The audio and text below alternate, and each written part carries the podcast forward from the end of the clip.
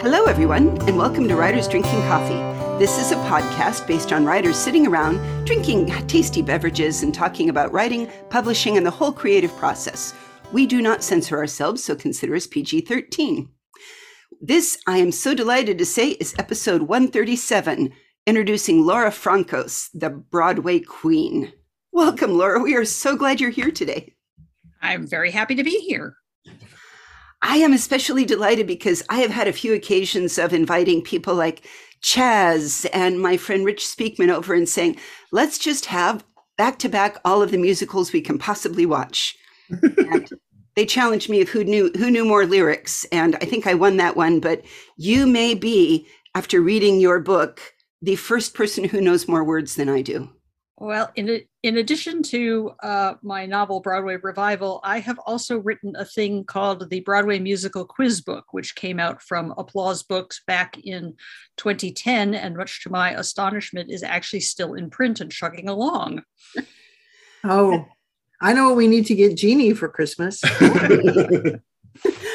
that just sort of leads me to say there is a there is a game where you all sit around in teams and they give you a word and you have to sing 10 word 10 words from a song around that word like the word yellow tie a yellow ribbon and then the other team has to do it and you go back and forth until the other team fails and you always win all of these games jeannie yes. no no no i am always the other team that fails john I am taking this to the con and we're going to play it with you and me and Madeline Robbins and Chaz. And there's going to be a great deal of drinking involved. This sounds epic. Excellent. Oh, God. you write something that's a blog, the Broadway history column called The Great White Wayback Machine. Why is it called The Great White Wayback Machine? I actually was doing that well over a decade ago, almost two decades ago, and have not done much with it since because I wasn't getting paid. And I found that I really needed to be working on the quiz book, which I ultimately sold, and then Broadway Revival, my novel. What the Great White Wayback Machine was, was me riffing on weird aspects of theatrical history like, for example, cows in musicals. Um, no, seriously, there were a lot of them. You all know the story of The Wizard of Oz, of course, right? Well, The Wizard of Oz was a huge, huge Broadway musical in 1903. And oh. Dorothy, Dorothy did not have a little dog Toto in that. She had her companion was a cow. That's magnificent. and then there's the cow in Into the Woods. Milky Way. Yes, yes. Oh, yes, yes. So, I mean, I, I would do things like that. But I, I, I, was doing this for, there's a website called talkingbroadway.com. Shout out Talkin' Broadway. They have a wonderful chat board called All That Chat, which is very old fashioned. And most of us who hang out there are old farts who talk about the golden age in wistful tones. But there's also, they also cover new stuff too and I I was doing this for them for a while, but then it it became obvious uh, this is taking too much of my time, and I'm not getting paid, so I need to concentrate on things that might ultimately end up being more profitable. But yes, I like weird Broadway history. Well, I like one that for listeners that don't know why it's called the Great White Way. And that is not a racial piece. That is actually because there was electricity for the first time brought so that theaters didn't burn down. Did I get that right? Yes, indeed. Yes, indeed. One of the first producers, big producers, who had illuminated signage outside at his theater advertising his musicals was a guy named Charles Frohman. He helped contribute to that. I mean, it was already being called the Great White Way, but suddenly he's got signs that, that were electric in like 1908 all over his theater.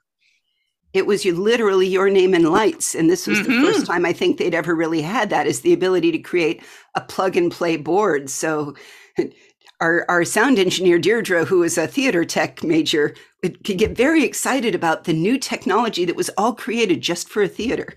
Oh yeah, and and Broadway Broadway was always on top of technological changes. You would see, you will see uh, song songs reflecting you know the, the, development of aviation. I mean, the, the Wright brothers were 1903, and then within a decade, you had Ziegfeld was having his girls dressed up as airplanes. There, there were musicals about aviatrixes. Uh, it, you know, it, it just took off, so to speak. Yeah, yeah.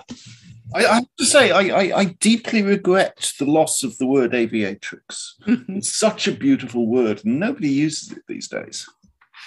We still use imperatrix here and there. Yeah. Yeah. they use it in the drowsy chaperone.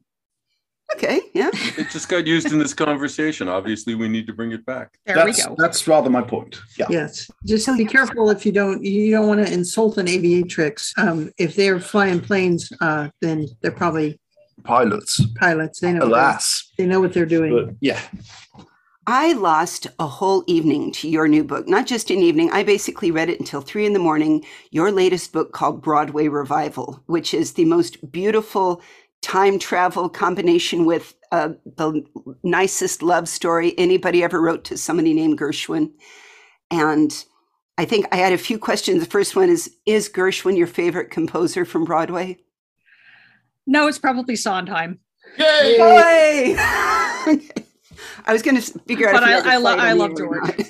I love I love George so much. Um, Broadway revival is is my is my love letter to the golden age, to the, the, the period before Sondheim.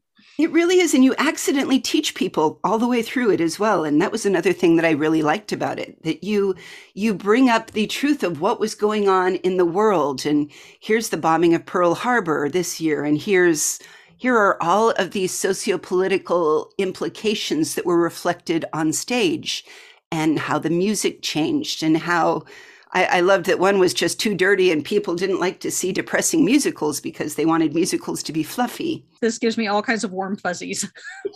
Thank you so much. I want to know which musical was dirty and and no one would want to see it.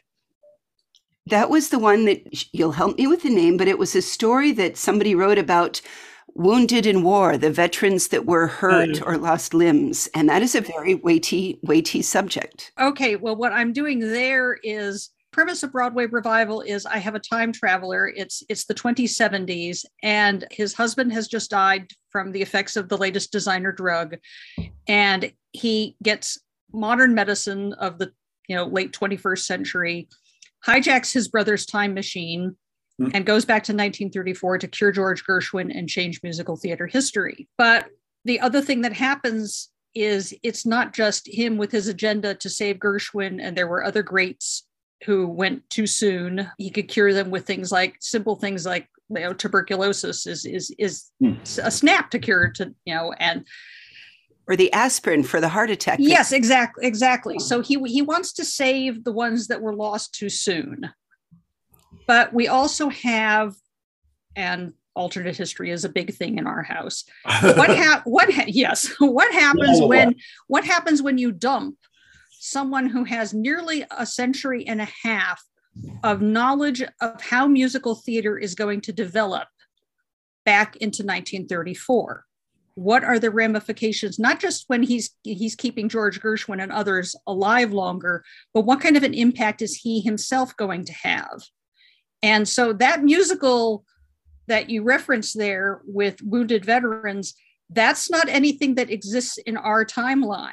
Right. that's something that comes about because of changes he's bringing about. Ah, you know, one advantage that he has is, is we, we've, we've all seen back to the future. We all know that you know what do time travelers do when they're short of money? They bet on sports because they know the outcome. Well my time traveler doesn't have to do that. He he just goes and he says okay i'm going to invest in you know life with father or or you know oklahoma and these are going to have massive long runs and there's there's my income it's set so i can i can play around i can do other things and it doesn't matter if I produce a show that deals with wounded veterans in a way that is shocking to early 1950s audience, because if I lose money there, well, it doesn't matter. But he's mm-hmm. doing all of these kind of little things that are influencing the timeline in more subtle ways than just merely saving some of the greats from an early death.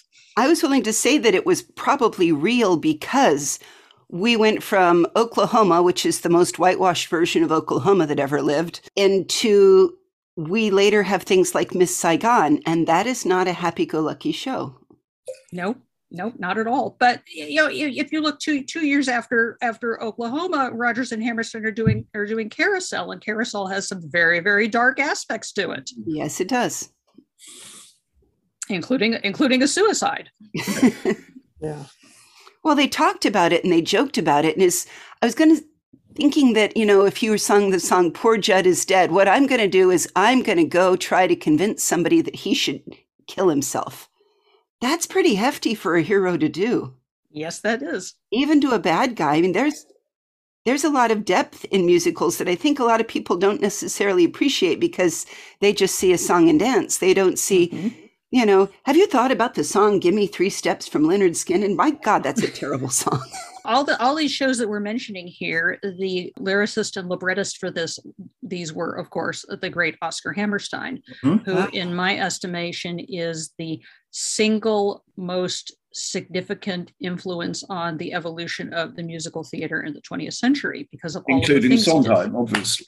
Uh, yes, yes, yes, and yes, and and add in in addition to all the shows that he did that he mentored Sondheim. Yes, I'm yep. definitely factoring that in. He did Showboat in 1927 mm-hmm. with Jerome Kern, and even though he soft pedaled the ending from Edna Ferber's book, he gave it a happier ending for his Broadway audiences than is actually in the book he's still dealing with 40 years of history in, in one show, which is just not done in the 1920s. he's dealing with miscegenation. He's dealing with racial issues. He's dealing with gambling. He's dealing with husbands who desert their wife and child. Yeah, there's heavy stuff happening in in Showboat, and yeah. you know that's yeah. Oscar Hammerstein.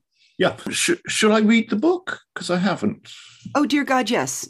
okay. How are we going to have things to talk about over, you know, chocolate and bonbons and cheese if you don't? It's fabulous. Okay. I'll read the book. I can. How did you plot it out with, okay, this is a time traveling book, and time traveling can be.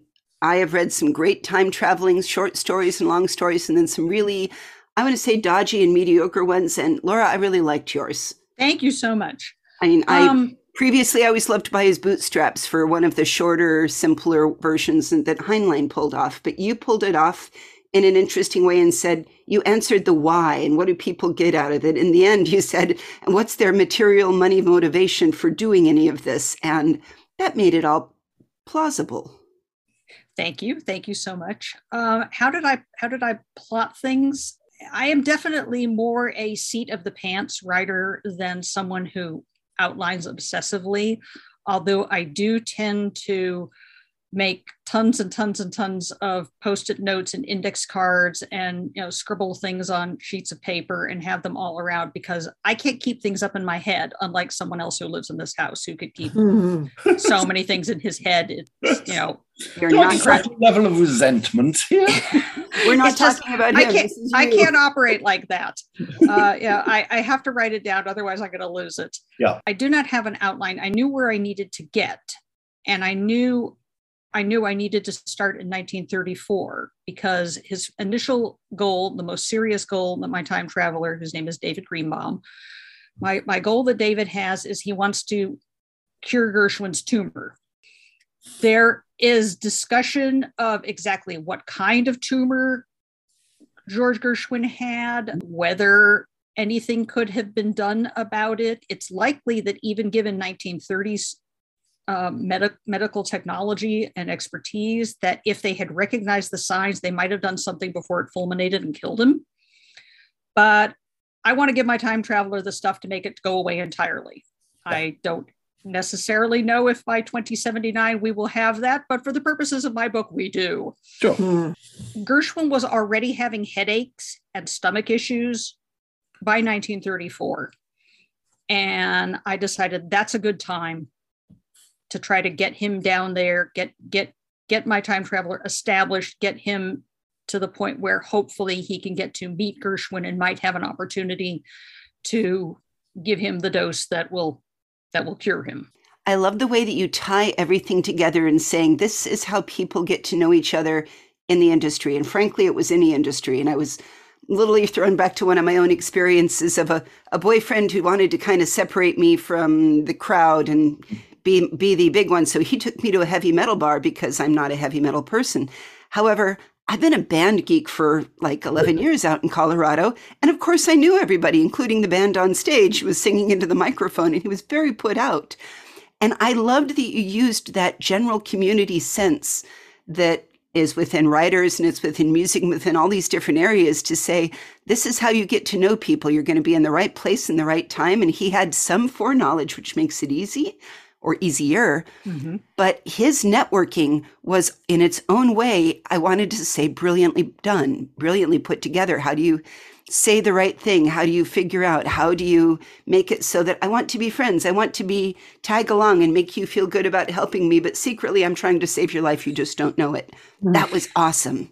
Thank you. Thank you so much. It helped that Gershwin himself was an incredibly gregarious soul and was given to helping younger songwriters they did have time traveler go to uh, they had what they called little festivals at uh, gershwin's penthouse. And uh, there was just standing invitation for a lot of the broadway community just to you know show up there at george's. And there'd be music and talk and singing and bragging and boozing and and you know I, that that's my time travelers gateway there. He's he's in, he's in there. He's he's meeting George S. Kaufman, he's meeting Oscar Levant. And mm-hmm. let me tell you, there are few things that are more fun in this world than writing dialogue for Oscar Levant. Mm. Unless it's writing dialogue for Lotte Lenya, because that is oh. a, a, just a, a kick as well. Oh, ah, yeah. I I feel obliged at this point to, in my own defense, point out that when I said should I read the book a little while ago? I actually meant, should I read the book that led to Showboat? Not should I read the book that Laura wrote, which, God, yes, I'm totally going to do. Yeah, this leads on to an interesting thing that a lot of the time I feel that we don't track musicals back to their source material. I had no idea that Showboat was a book originally. And I mean, until I was a grown up, I didn't know that there were books about Thing, also What's Name. Um, yeah, um, you know, I, you take my point, despite that I'm losing titles here. Would, would your time traveler, if he was producing musicals or, or investing in musicals, would there be a thing where he would take a novel that he knows is going to become great later and and push it towards yes i do that Hooray! Oh, I'm delighted. In this era, you had aside from reviews which were which yeah. were still hugely popular and yeah. often had often had themes book musicals were either entirely original say for example the gershwins Of Thee I Sing oh, with Maury, Maury, Maury Yeskin, Yeston George S. Kaufman and uh, Morrie Ryskind um, and uh, so you have you have totally original material or you have things that are adapted from novels or you have things that are adapted from plays. Those those are that's where your book musicals are coming from. One of the things this this kind of segs in with the, the question about how, how i was plotting what was going to happen here. I knew there were a bunch of projects that gershwin kurt weill larry hart were interested in doing that they never got around to doing. So I had things to start with right there, you know, and I knew that, say, for example, Ira Gershwin, one of his favorite novels was Around the World in 80 Days. Oh. In this, in in our timeline, Cole Porter took a whack at that. It flopped horribly. That doesn't happen in my timeline, but uh, I do I do have a, I do have the Gershwins getting around to it. So things like that. But to tie into what you were saying about you know novels that my time traveler might think we're good. There is a terrific novel about the jazz world called Young Man with a Horn okay. that was made into a very good movie. But as Hollywood did in those days, you know, they they made alterations, they softened things. And all I could think of this came out after Gershwin died. But all I can think about was this is just the sort of material that if he had uh, an if he had an adventurous producer, yeah, mm. one who would say, we're not going to soften the ending, even though, you know, audiences are going to balk. Yeah. Do this, George. Let's do this. Yeah, historically, did he have an adventurous producer at all? I mean, was there one out there? I mean, even even well, you have the Theater Guild taking a huge gamble and and losing it with with Porgy and Bess. But then there was the revival, which you bring up. Well, so you know, Porgy and Bess got its revival in 1942 here, and everybody realized, oh my God, yeah, this is freaking good. Why didn't we notice this back in 1935? Ooh, ooh, ooh. But the impetus there is, of course, Gershwin's tragic death. Yes. Did did it flop in 35? Yes. I He lost money. know this. hmm I had no idea. People didn't know. People didn't know what to make of it. Uh, it it Sure. was it, you know it was popular with some, Mhm. but it it just did not take off. The the song the hit- all the songs that we know the hit songs that, that all came about much later. Okay. In fact, when Gershwin died in 1937, the value of value summation was $250. That's how much, What? that's how much Porgy and Bess was worth. Oh. $250. Wow.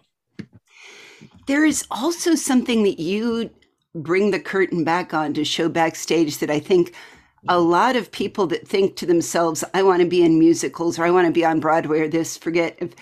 I was struck by the frenetic pace. And you gather all the things together and say, they're doing this show and then this show and the next one. And so people are always writing and always rehearsing the next one. That this is very full life. It's not the fact that you want to add champagne parties on top of that it you really did kind of intimate that this was a job and this was a hustle constantly 24/7 and I liked that. I think that really sort of explained people a little bit more of the the art and the putting together of theater. Just by you have historical characters and you say wow if they had this many hits come out these are guys that wrote hundreds like 28 stage musicals hundreds and hundreds of songs i think like lawrence hart wrote something like 500 songs or more than that when he was working with rodgers and Mhm. and so many. And that's and when when you think oh like i've written i have written a story or i've written a book now like yeah well talk to me when you've written 500 seems to be the musical version of it. And i love that you conveyed that so well in the book just by your character following these people around Thank you. Thank you so much. I do appreciate that. It was a time, even even in the 30s, with productions declining in number from what they were in the 20s, which was just astronomical. You know, but uh, one of the biggest differences is you had so many more shows because shows did not run as long. You know, the economics of Broadway are such today that it is so expensive. If you get a show to Broadway, it has to stay there and run and run and run and run. Right. And of course, if it's hogging a, a theater for years, literally years, you don't have new material coming in. The turnaround was much faster back then. You could have a play, if a play ran for three months in the 1920s or 30s, that was a good run, three months. You didn't need to be up there. You know, 500, 500 performances was the mark of a smash hit.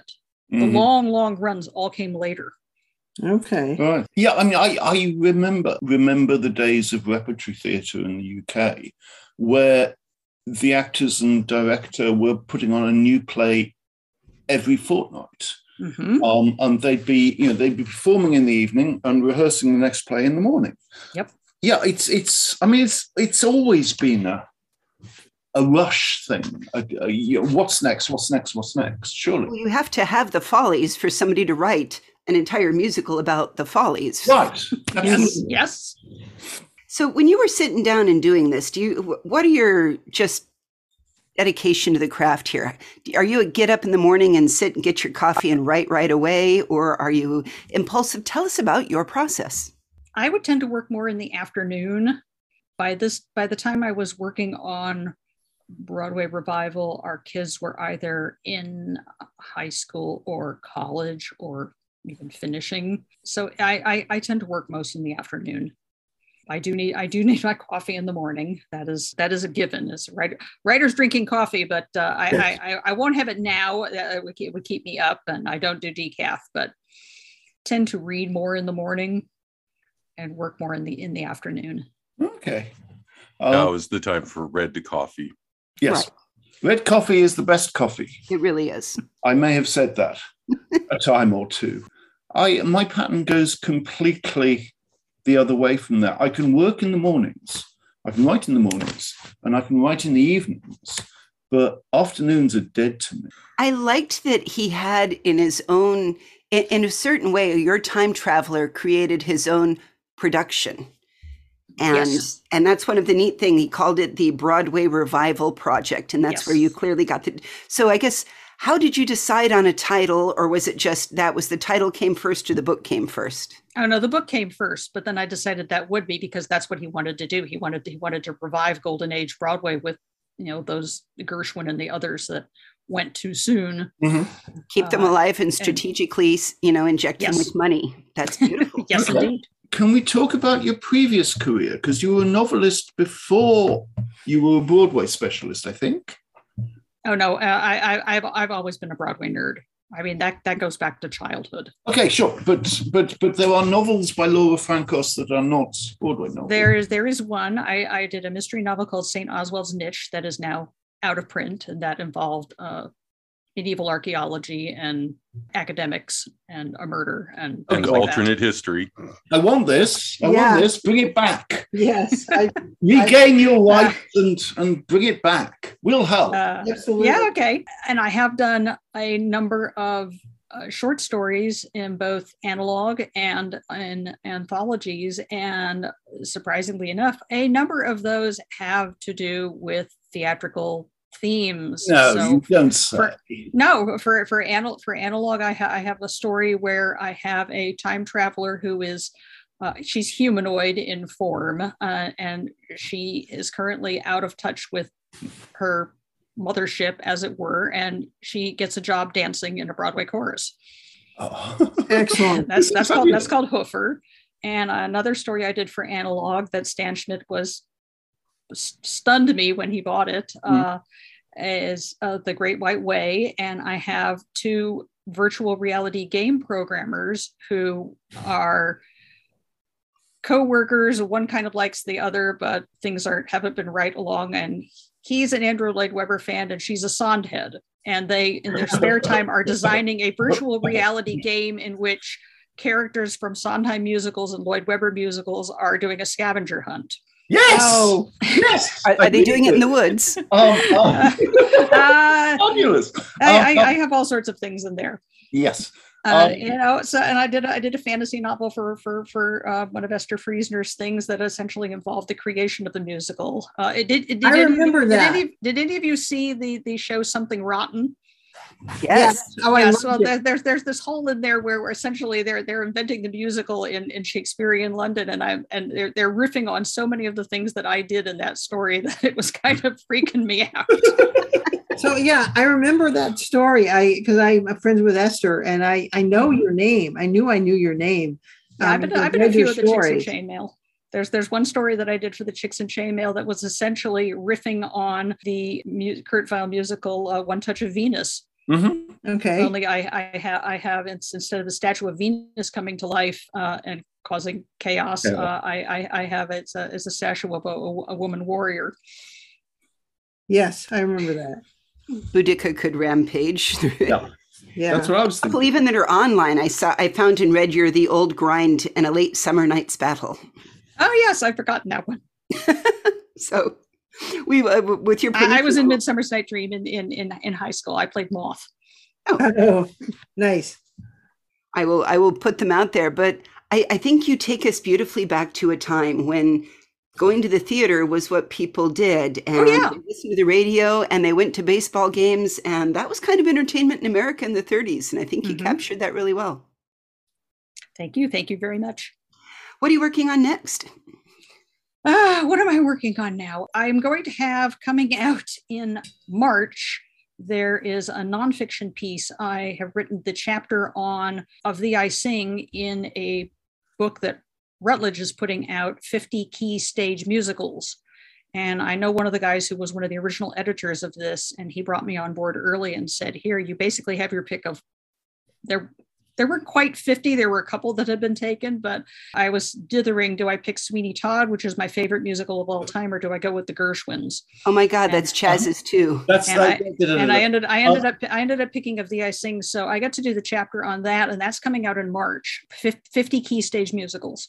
Okay, so I, I mean, I knew you were doing that. I hadn't realized that you'd picked it from a list. Oh yes, They just decided which were the 50 yes, keys. yes. That that was that was the editors.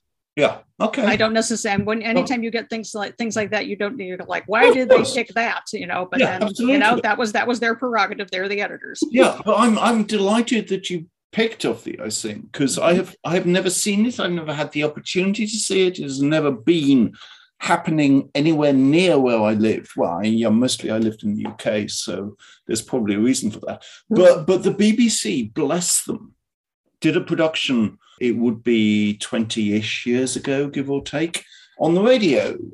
And I, I, I got to listen to it. I, I hope they I hope they kept the the original libretto because there have been attempts to oh that like CBS did a television production of Mm-hmm. it in 1972 and most of the people that they cast in it were CBS sitcom stars so it was Carroll O'Connor playing John Wintergreen and they were advertising it as Archie Bunker for president oh, God. Oh, oh and they rewrote all of the Kaufman and Ryskind jokes uh, had one of their sitcom writers Oh. yank it up and it's it's if you i think this thing is actually on youtube somewhere avoid it at all costs Thank you. Oh. I will do that. But yeah, no, I, I'm tolerably sure the BBC would would stick to the original libretto. well this was you know the first musical that won the pulitzer prize for drama which caused Yes. quite a stir Yes, I knew. I, I did know that. I love that. yeah. And I will put links to uh, basically all of these musicals that you've mentioned and the other things we've mentioned on our website, which is Hey, awesome. www.writersdrinkingcoffee.com. Laura, thank you so much for being here. If people want to come find you, shall they just, uh, do you have a website? i do not have a website uh, Okay, well, then I will include other links to other places you can go look her up, especially to where you can order her book. Uh, you can get it in soft format. Is hardback coming soon or? Uh, it is currently on uh, Amazon Kindle only, but uh, the paperback version is coming at the end of this month. I opted for a deal that allegedly would give me slightly more exposure through Amazon and slightly higher royalties. I have yet to see this. Basically, I'm just hoping I can, you know, find my way that and to, into into the into the black with this. That would be good. Well, Uh, everybody needs to run out and buy it right away because it really is truly a marvelous book. Thank you so much. Broadway revival with Laura Frankos, everybody. Thank you for joining us today. Thank you. We've been listening to Writers Drinking Coffee, a labor of love and enthusiasm put together by the hosts. Our main web support magic is brought to you by Deirdre Schween, and our sound engineer and backup web spider is David Welsh. Our intro music is Pretty Maid Milking a Cow, and our exit music is Breakfast with the Morning Person, both by Michael Engberg. You can hear more from Michael Engberg at minihatsmusic.com. Our podcast sponsor is Eternally Jackal Designs, who lets you buy a Red Coffee is the Best Coffee t shirt anytime. You can wear us on your chest. And hey, thanks for listening.